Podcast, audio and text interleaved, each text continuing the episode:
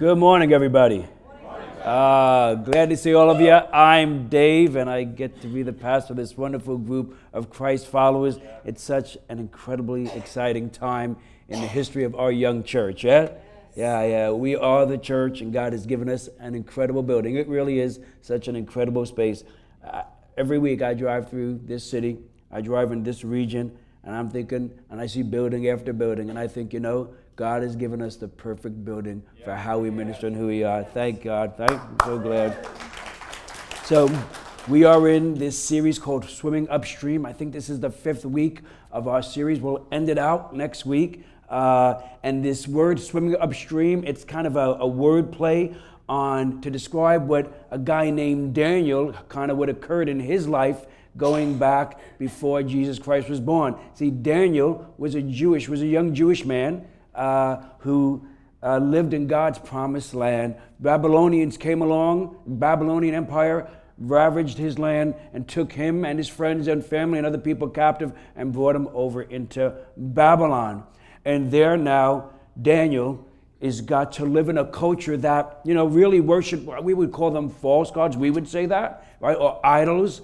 Uh, for the most part, they really worship themselves, right? It's kind of a hedonistic society. And here now is Daniel, you know, brought up and new to worship the one true God, the God of the heavens, the most holy and high God. And so, what is Daniel going to do? Is he going to compromise his faith a little bit here, a little bit there, kind of one foot in, one foot out, sitting on a fence, you know, testing the temperature, right? Or totally shelving his faith, as many did, putting it aside, abandoning it? Or is he going to live out his faith, you know, in this, in this most difficult and at time depraved culture, you know, in an unwavering manner, huh? And what we would call is, you know, and, and how do we live out, you know, how do we live a godly life in an ungodly world, right? And that's what we're looking into the life of Daniel for, to see how he did that. Because he did. You know, he got there at 14 years old and he lived there right up until his 80s entire life he lived in Babylon, and right to the end, Daniel held to his faith in God, huh? And it was hard. I'm sure at times Daniel felt like he was swimming upstream, right? Not an easy thing to do, most difficult, but nonetheless, Daniel did that. Uh, and, and, and the book, and, and, and while he's going through this, he writes these words inspired by God that become the book of Daniel that's in the Bible. It's in the Old Testament part of the Bible. The Bible is two parts Old Testament and New Testament. The Old Testament is all that was recorded in the Bible in the world from the creation of the world to right before Jesus was born. And it's not in a chronological order. It's kind of in categories, and one of those categories is prophetic, what we call prophetic books, meaning God is speaking through men and speaking through people to let us know what's coming in the world let alone in our lives, huh? giving us warning alerts, and sometimes just telling us this is going to happen, right? Or this is not, or this will happen if you do or don't do this. These kind of alerts and warnings and prophecy that we see. And, and that's a good thing. You know, God does such a thing because He loves us. He's a good God. And, and, and if we look to that, we'd be encouraged and not turn away from it, not be uncomfortable hearing it, but realize the reason why you and I can sit here today and be informed. Who wants to be ignorant? Anybody ignorant? I didn't call you ignorant. I said, who wants to be ignorant? Who wants to be informed? I like to be informed, you know? In my home, we have a thing. I want to hear good news now. I mean, bad news. I say, I want to hear the And not that this is bad news. My point is, the reason why I say it that way is I want to be informed. I want to be informed. I don't want to be ignorant. So, God, in His justice, in His mercy, in His love, He informs us because we are the greatest of all his creation. We are his first fruits, and we will glorify him here on earth. Yes? All right, so let's jump right in. Daniel chapter 5, verse 1 through 4. King Belshazzar. King Nebuchadnezzar, we talked about him a lot the first three weeks. He's no longer on the scene now. King Belshazzar is. And the, and the word says King Belshazzar gave a great banquet for a thousand of his nobles and drank wine with them. Well, Belshazzar was drinking his wine he gave orders to bring in the gold and silver goblets that Nebuchadnezzar, the former king, his father, had taken from the temple in Jerusalem, so that the king and his nobles, his wives and his concubines might drink from them. So they brought in the gold goblets that had been taken from the temple of God in Jerusalem, and the king and his nobles, his wives and concubines, drank from them. As they drank the wine, they praised the gods of gold and silver, bronze, iron, wood, and stone. So here's the king, young king, by the way, large group of who's who in Babylon. They're kind of hanging around, right? They're letting the good times roll. They're living and let live, right? And while they're doing this, they're mocking God. They're disrespecting God. They're doing it blatantly and intentionally, right? They're taking these things out well, that are holy to God and they are disrespecting them, let alone disregarding them, denigrating them. Goes Daniel chapter 5, verse 5 through 6 goes on to say, Suddenly the fingers of a human hand appeared and wrote on the plaster of the wall near the lampstand in the royal palace. So God chooses to communicate to the king by making a human hand. Fingers appear, not sure where they came from, out of the wall, out of the ground, out of the sky. Remember the out of the box, the Addams family? Remember the hand? Okay. It's a good show. So the king watched as the hand wrote. Verse 6 says, His face turned pale. He was so frightened that his legs became weak and his knees were knocking. Some verses says that his, his legs collapsed. He could not stand any longer. So what they're saying here is the king is shook up, right? Some versions say he kind of like passed out. He faints. But then at some point he kind of comes to, comes out of this terrified state. And verse 7 through 9 says the king summoned the enchanters, the astrologers, and diviners. And then he said to these wise men of Babylon, Whoever reads this writing and tells me what it means will be clothed in purple and have a gold chain placed around their neck, and he will be made the, he will be made the third highest in all in all of Babylon, the third highest ruler in all of Babylon. Then all the king's wise men came in, but they could not read the writing or tell the king what it meant. So King Belshazzar became even more terrified, and his face grew more pale. His nobles were baffled; they were shook up as well. So the king brings in all these persons, right, to figure out what this mysterious hand has written on the wall. And they cannot figure it out. And the reason why is only God knows what it means, huh? It's a mystery to them, but not to God. God knows the mysteries of life. God knows the mystery to your life as well. God has the answers, and you will not know that until you connect to the one true God. Your life is a mystery.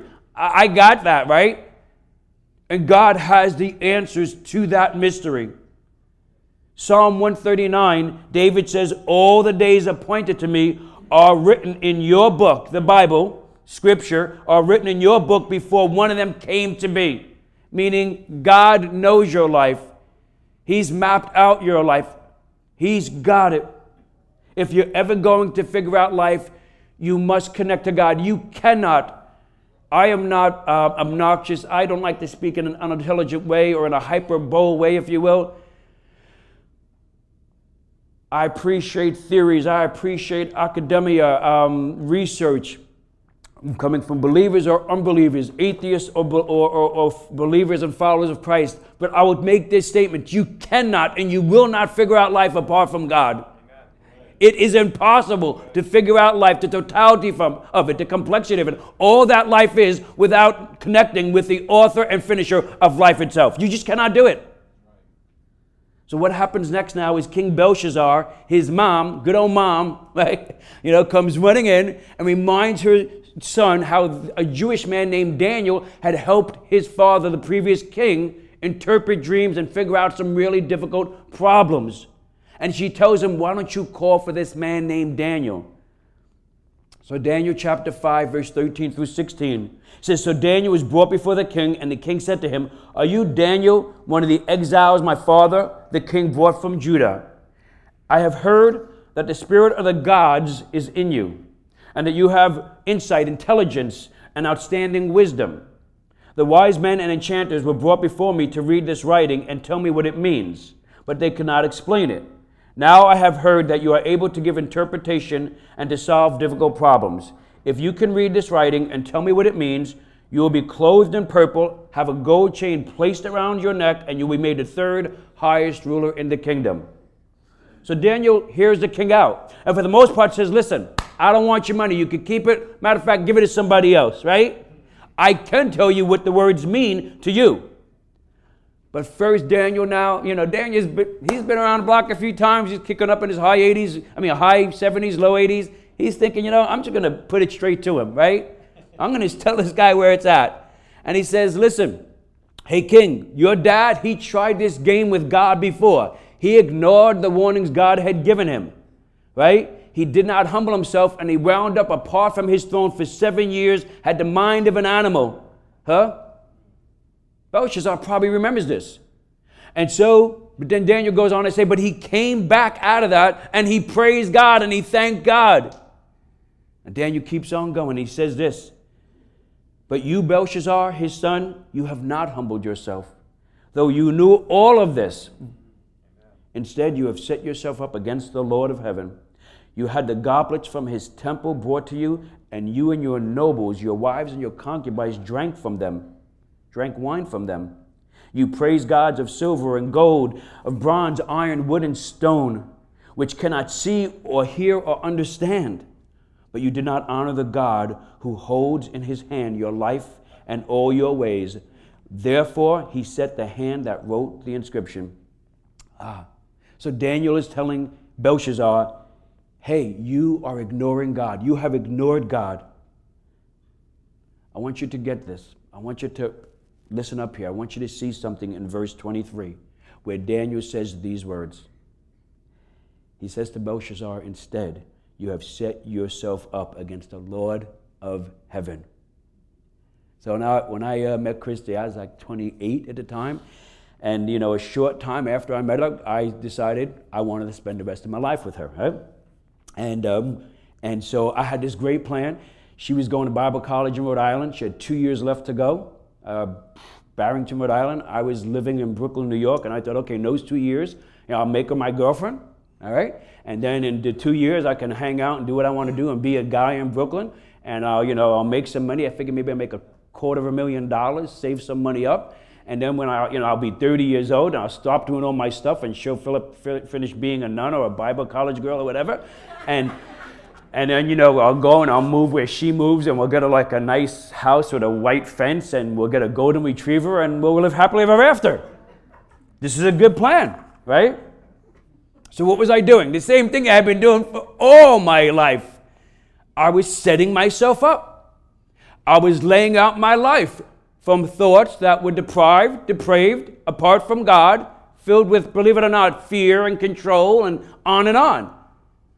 Look, many of us, many of you, we live out our lives in the same way, filled with the same thoughts. They might not be as whacked as my thoughts were. Meaning we try and set ourselves up apart from God for success, for protection, for happiness. Meaning we set ourselves up.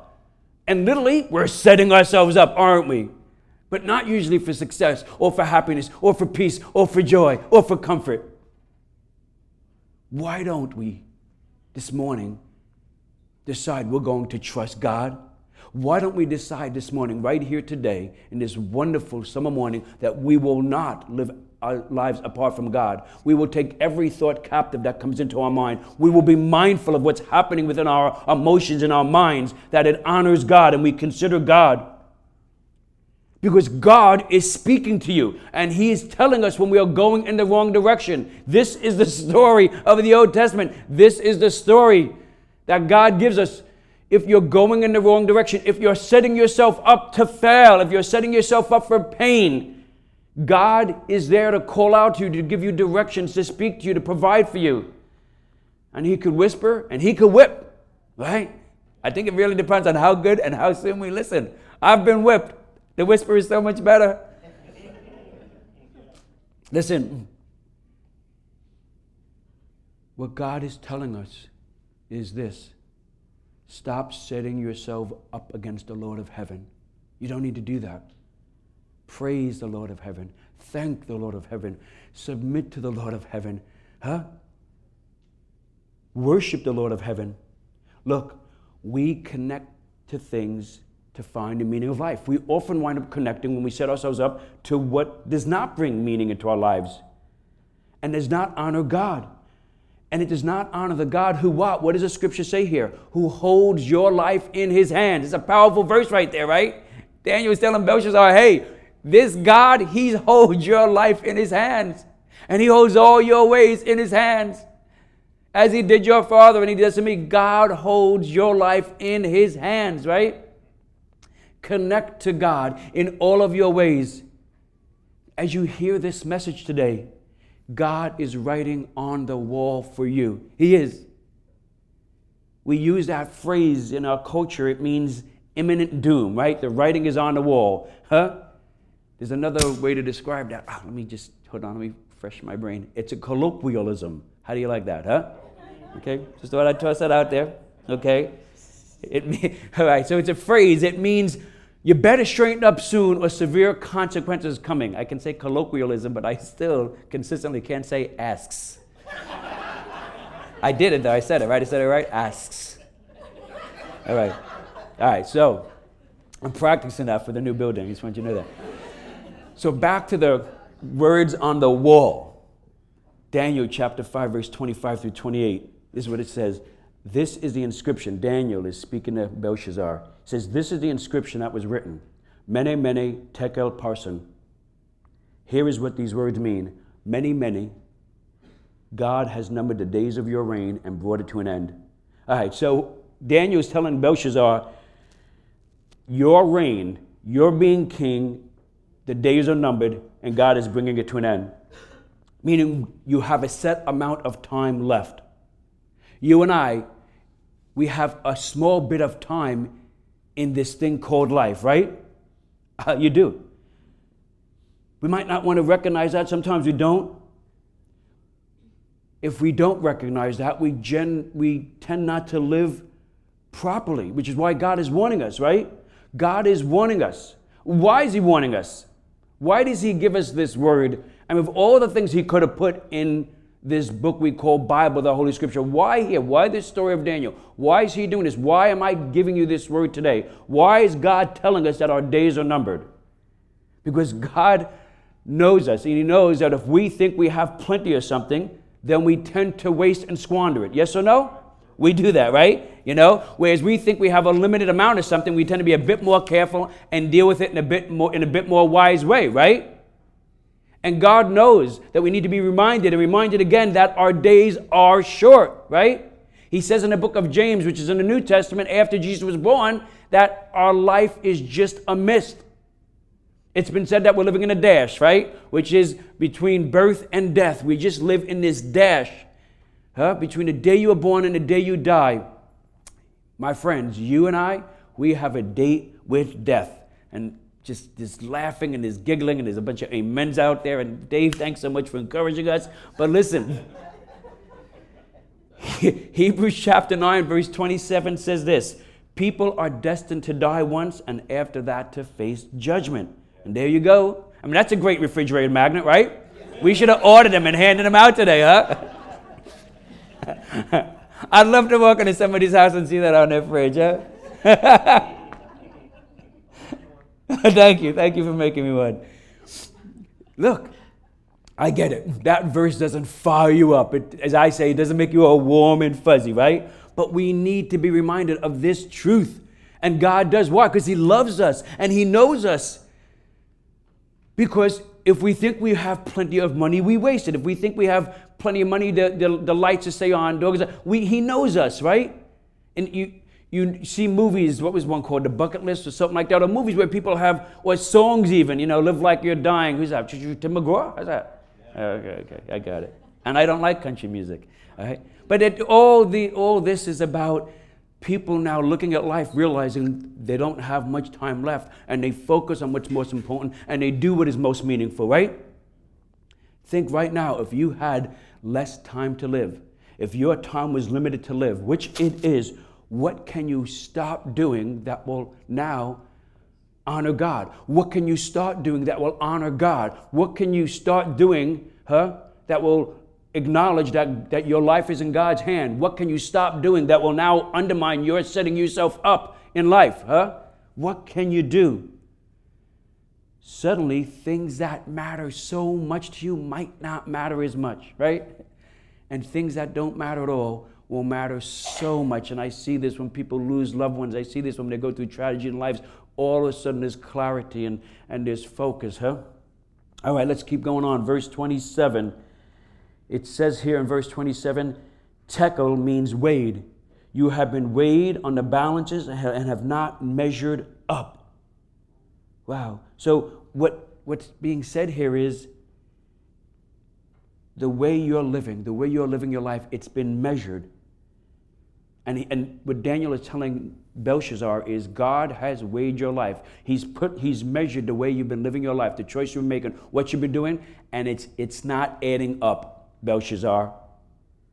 And if we were to turn around, you and I, and we were to ask God to measure how we spend our lives, if we were to ask God, are we in balance? What would the answer be? And, and here's, what I, here's the point here. That's why we need to be reminded. That's why we need to bring these messages because m- more times than not, or from time to time, our lives will go out of balance. Yeah? My life has, and everybody said amen. you know? Your life. But honestly, the last several months have been really convicting to me and, and really challenging to me that I realized I, I, I, there was more for me to grow in, and I, and I had some shortcomings. I mean, it really squeezed me in so many ways. And I fought with all I could to bring balance and to do what was good. And, and I, I'd fall short and I'd do okay. And it was just this muck and all of this, just trying to be involved in my family's life, trying to be a pastor, trying to do this and school and all that. And, and where was the balance in that? There really wasn't seemingly any. But I keep getting this reminder, you know, to honor God, to fear judgment, to trust God. You know, Franklin Covey said something like, when a plane leaves its, um, you know, the airport and it sets out for a destination, 95% of the time it's off course, but it's going in the right direction, right? You know, it's keeping tacking back. Tack back to the scripture, to the Bible. Tack back to God's truth. Tack back to you sitting there and pausing and hearing God speak to you and holding on to it, not just pushing it aside. Let God work on you. Let realize that you are not perfect, that you can't do it all, right? Come to a place where you can settle back and trust in God. When I've done that along this way, that's when we had most success. Ah, I'm telling you, you know. And what, what little I gave him along the way, I mean, I got to tell you, he's done beautiful things with it. You know, I just, we try so hard and we mean to do well as parents, as people, as husbands and wives. And man, there's so much cutting, coming at us, right? It, it can be tiring. But I'll tell you, if you'd honor God, He will do so much with what you give Him. He will take, if you do, if you give Him like that woman, if you give Him pennies, but from, the, from your heart, from all you can, with what you can, He will glorify Himself through that. You know, it, it's for me and my oldest boy. It, it, it, we've had some challenging moments these last several months, and, and we've grown. And I always say, good growth in relationships come through pain. Period. End of story. It's the truth. Two people who love each other, who are not wanting to give up, who both want to honor God, who are centered on Christ, who are growing together, huh? battling the enemy, you're going to see growth in that relationship, right? And uh, I, uh, yesterday we uh, drove out to Hull. Uh, my oldest boy was uh, invited to be part of a, um, what do you call them? Wedding party. You know, it was a big one. And they had the, the weddings on the beach, and, and uh, he, and they rented out a house and he's going to be with these like it's a 12 guys. It's a huge wedding party. I mean i took crazy. I'm like not even italians have wedding parties that size. And he's going to be in his house with 12 guys. He's the youngest upwards of 27 years old. You know the whole party all through saturday over saturday night and into sunday. And i'm thinking you know i think this is just the time to let it go right? And you know and i got to tell you and I'm like, man, I, I wish I could have back this year right now, you know? And I was going to say no, calculating the year and, the, and some of the difficulties and challenges and the wonderful moments, but the painful moments. And I just said, you know, Dave, no. You, you, you need to trust God. You, you, you failed at times and you weren't, but you prayed and you sought God and you, you asked forgiveness and, and you, you served God and you honored God and you did some good things. You need to trust God here now. You need to trust God. And I let him go. And when I drove out of there, oh my God, I gotta tell you, there's nothing harder than being a parent, right? I didn't let anybody see it, but man, I was, I was hurting. You know, and um, and I just prayed on and off the whole way home. Christy thought I was sleeping. She almost slapped me three times, which somebody needs to tell my wife not to slap her husband in the face when he's driving. and She thinks he's falling asleep.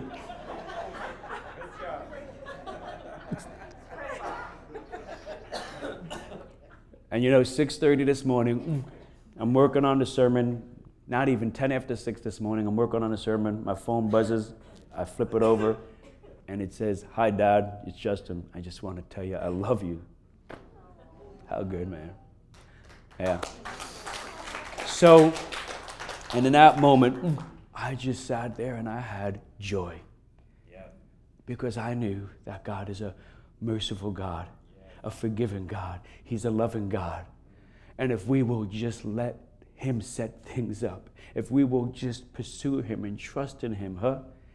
Is when we look to our lives, when we make sure, wow, what's as we look through them through the lens of loving God and we say what is out of balance, what in our lives is where it shouldn't be. You might not be able to catch it day to day, but after several weeks or a few months, you might say, wow, there is something here going on that is not honoring God in this relationship. The way I'm seeing money, what's happening with my, in my health, this is not honoring God. This is not glorifying God. We live to enjoy God and glorify Him, yes? When you glorify God, you enjoy God. When you enjoy God, you glorify Him, huh? Trust in God. All right, so let's kick through here. Look, God is telling us today, He's warning us. He's saying, Watch out, your life might be out of balance. And He's saying, Don't be afraid to do what needs to be done to bring it into balance. Did you hear that? Because whatever you do, and don't think you can't do enough, because whatever you do with all your heart, soul, and mind and strength to honor me and love me and step out to begin to bring this into balance, I will glorify myself through your efforts and I will multiply your efforts exponentially and do more than you can measure, more than you can imagine, and more than you can hope for. Do you hear me? Yeah. This is what he does. All right, our lives matter so much more than just, you know, eating and drinking and being merry and just indulging and huh? Jesus says that your, this day your very life could will be taken from you. Look at your lives today. What you're doing the way you're thinking the way you're being and say what is this adding purpose to my life? The way i think and what i do this relationship is it good? Is this what i was made for? Was i not made for so much more? Was i not made to worship the one true god and enjoy him and glorify him all right, moving on, verse 28. Little rough jump there, but we're going to go. Parsin, the word parsin, the last word written on the wall by this hand, it means divided. Your kingdom has been divided and given to the Medes and Persians. This is Daniel now telling Belshazzar this. God is wanting us to know that if we don't realize our days are numbered and we have a limited time on earth, if we're not thinking that way, huh? And we don't bring our lives into balance in a way that honors Him, that your lives will be divided, meaning something is going to be damaged. There's going to be destruction, there's going to be loss, there's going to be suffering huh, somewhere in our lives. You cannot ignore this principle. You cannot um, contest this principle. It's just true. Don't be divided. In Belshazzar's case, it was his kingdom. Huh? And Daniel told him, You're going to lose your kingdom to the Medes and the Persians. They will now take over your kingdom and they will take over Babylon. In your life, what will the division be? What will be divided? Is it your marriage? Is it your relationship with your children? Is it your health? Where is division, fracturing going to come from? And does it need to come? But today you could say, you know what? I have a limited number of days here on earth, and I'm going to glorify God with each one of them. I'm going to pause right now and just think of God in all my ways, huh? I'm going to let God now appoint and make my steps that are going forward, right? I'm not going to set myself up. I'm going to examine my life and see, well, what is out of balance? Okay, you know what? I'm not going to look at that through the lens of fear. I'm not going to gaze at my problems and glance at God. I'm going to gaze at God and say, God, let's go. Let's take that first step, whatever I can do to start bringing things and making things right, whatever it takes, huh? And with that, God will bring it into balance in a way that you could never have imagined, huh? Don't be divided. These are warnings from God. And these, this is how warnings go, right? You know, you get a little bit of an indicator. Oh, is that a little ache in my side there? Oh, is that a little light on my dashboard? We get these warnings. And the more we ignore them, the worse the problem gets, right? Today, this morning, God, Holy Spirit, He's speaking to you. He's giving you some warnings in this relationship, in this way of life, in this addiction. He's saying, hey, this morning, I love you. Heads up. Stop doing that. Stop living like you can live forever here on earth. Stop thinking in a way, huh, where it's you're giving so much of who you are and how I made you to one thing, one person, one substance, one way of thinking, one dysfunctional way of behaving. Do you stop one ambition? Stop doing that. Trust in me. God is wanting. God is a good Father. He's a good, good God, is He not? And He's speaking to us today. Now we just need to be quiet enough to hear Him, right? Sometimes it's so busy, it's so crazy. We're doing everything we can. Ecclesiastes speaks to just sometimes we could be so busy trying to accomplish so much that what if things were simpler and quieter? Would we not have more, right? Fix your eyes on Jesus, the author and finisher of your faith. Sometimes it's our sinful ways and choices that, that create these clouds in our lives. But this morning, I believe God is speaking through the busyness and the mayhem. He's pushing past the, God, the clouds and He's speaking to you. And He's lovingly providing warnings. And He's saying, heads up. And He's letting you know, I love you. Huh? And He's speaking to your soul. Let's pause now and thank God and be encouraged and comforted. And let's be filled with hope and really feel empowered. Huh? Like we can do this, man. We can do this.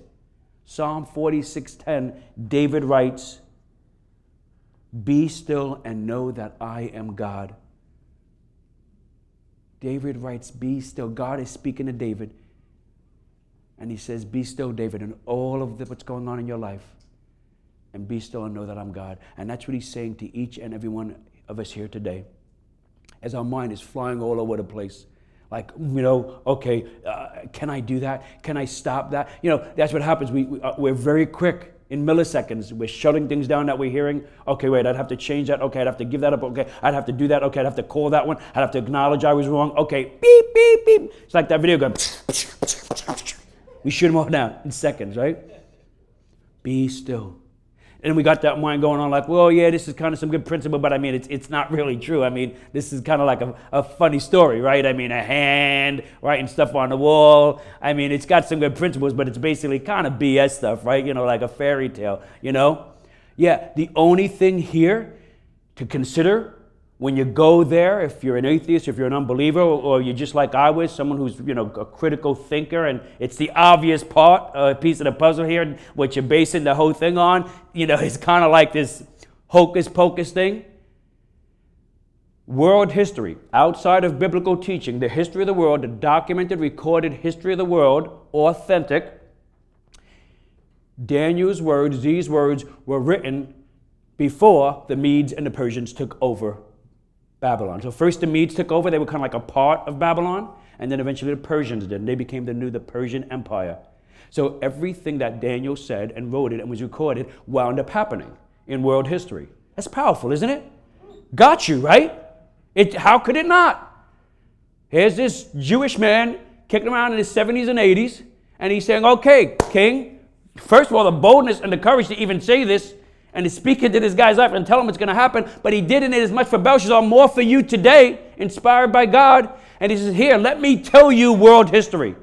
Let me tell you what's going to go down in the world right now.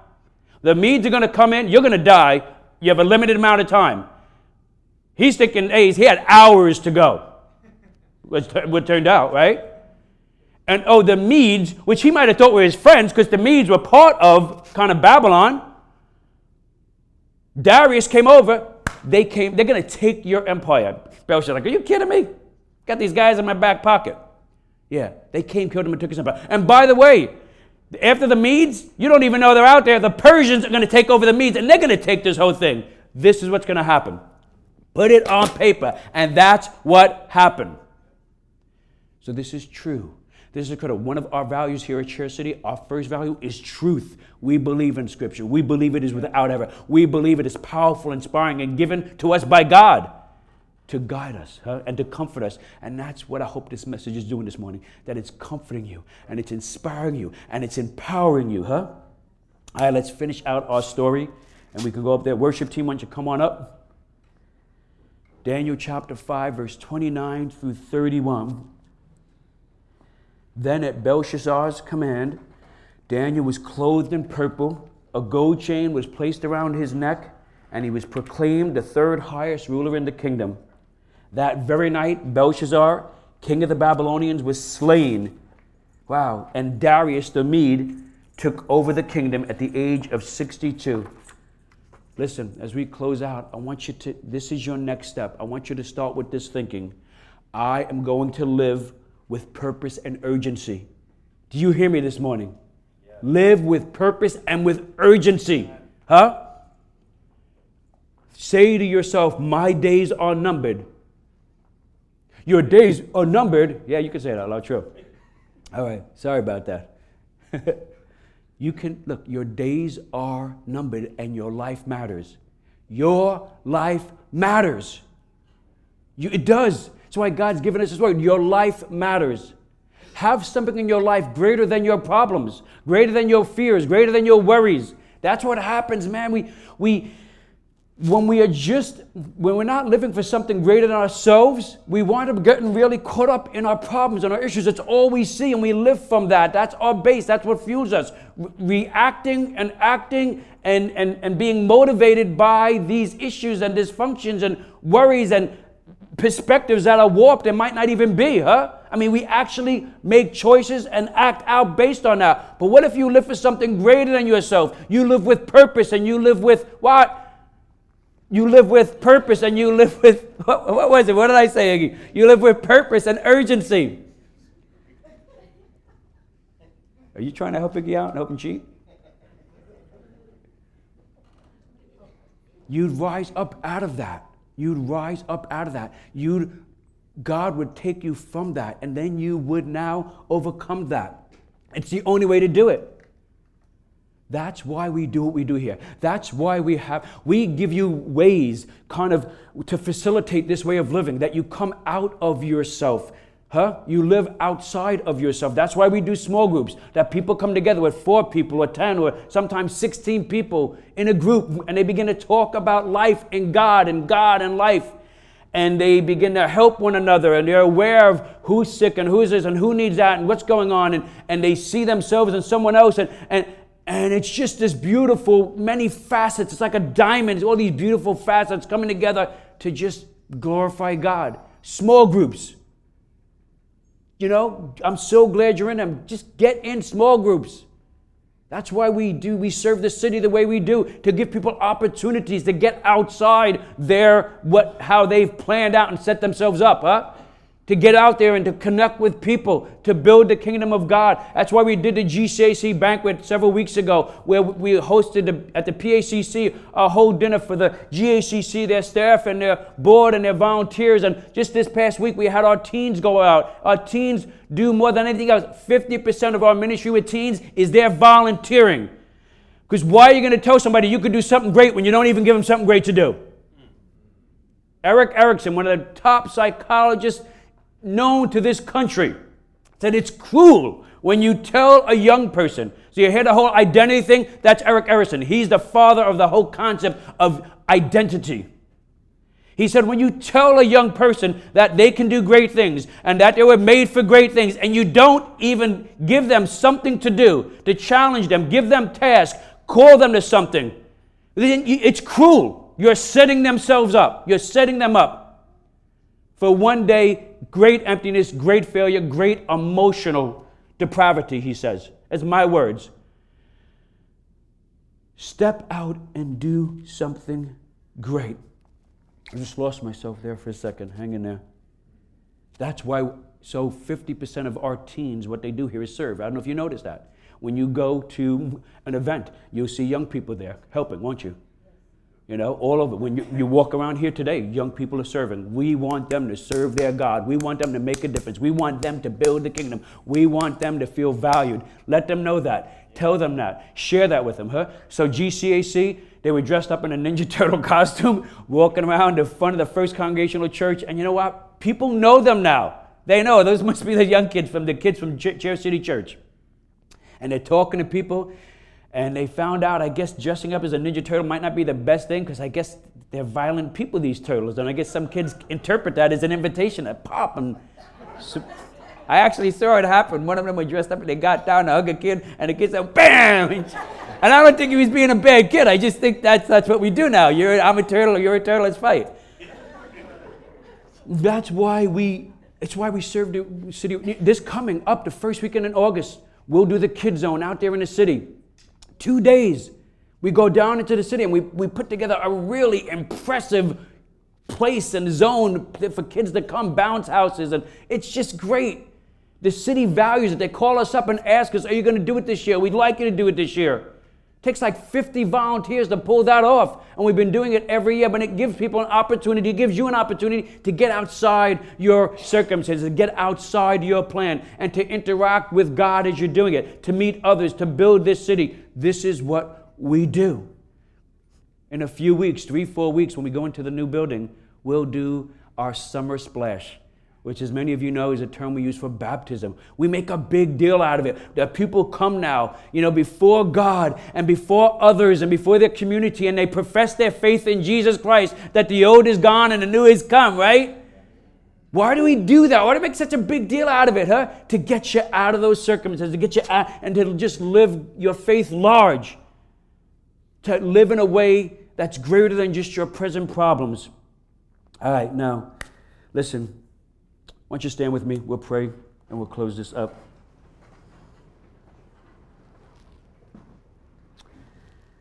Would you bow your heads if you do not know Jesus today?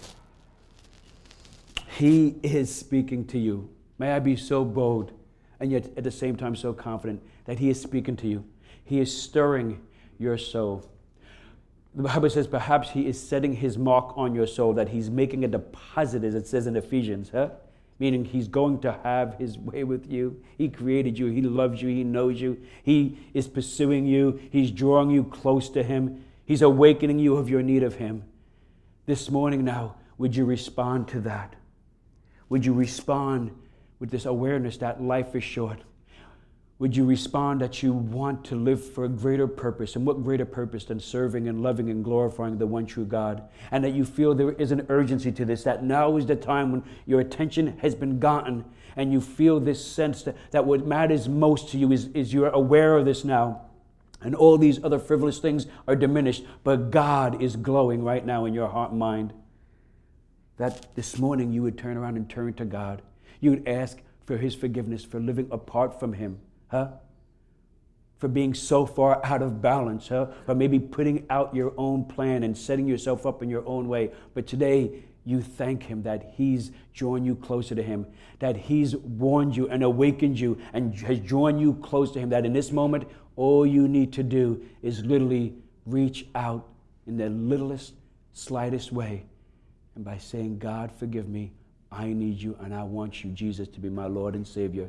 And that now now you are part of the kingdom of God. Now Jesus is your Savior. Now you can live with confidence, knowing that you have submitted yourself to the one true God. Huh? And that your future is bright and filled with hope and peace and joy. If you're in here today, let's rejoice and thank God for His mercy that He's touched our lives. Let's thank God that we serve a God that reminds us continually that trouble is coming, that we might be falling short, that things are out of what other what other proposed deity does this? God, we love you. We thank you for doing that, for giving us these warnings, for stirring our hearts. God, Holy Spirit, now empower us and fill us with courage to take those steps now, to trust in you, to make those changes, oh God, to heed the warnings, oh God, and to just bask right now in thanksgiving and praise, knowing the best is yet to come. In Jesus' name, amen.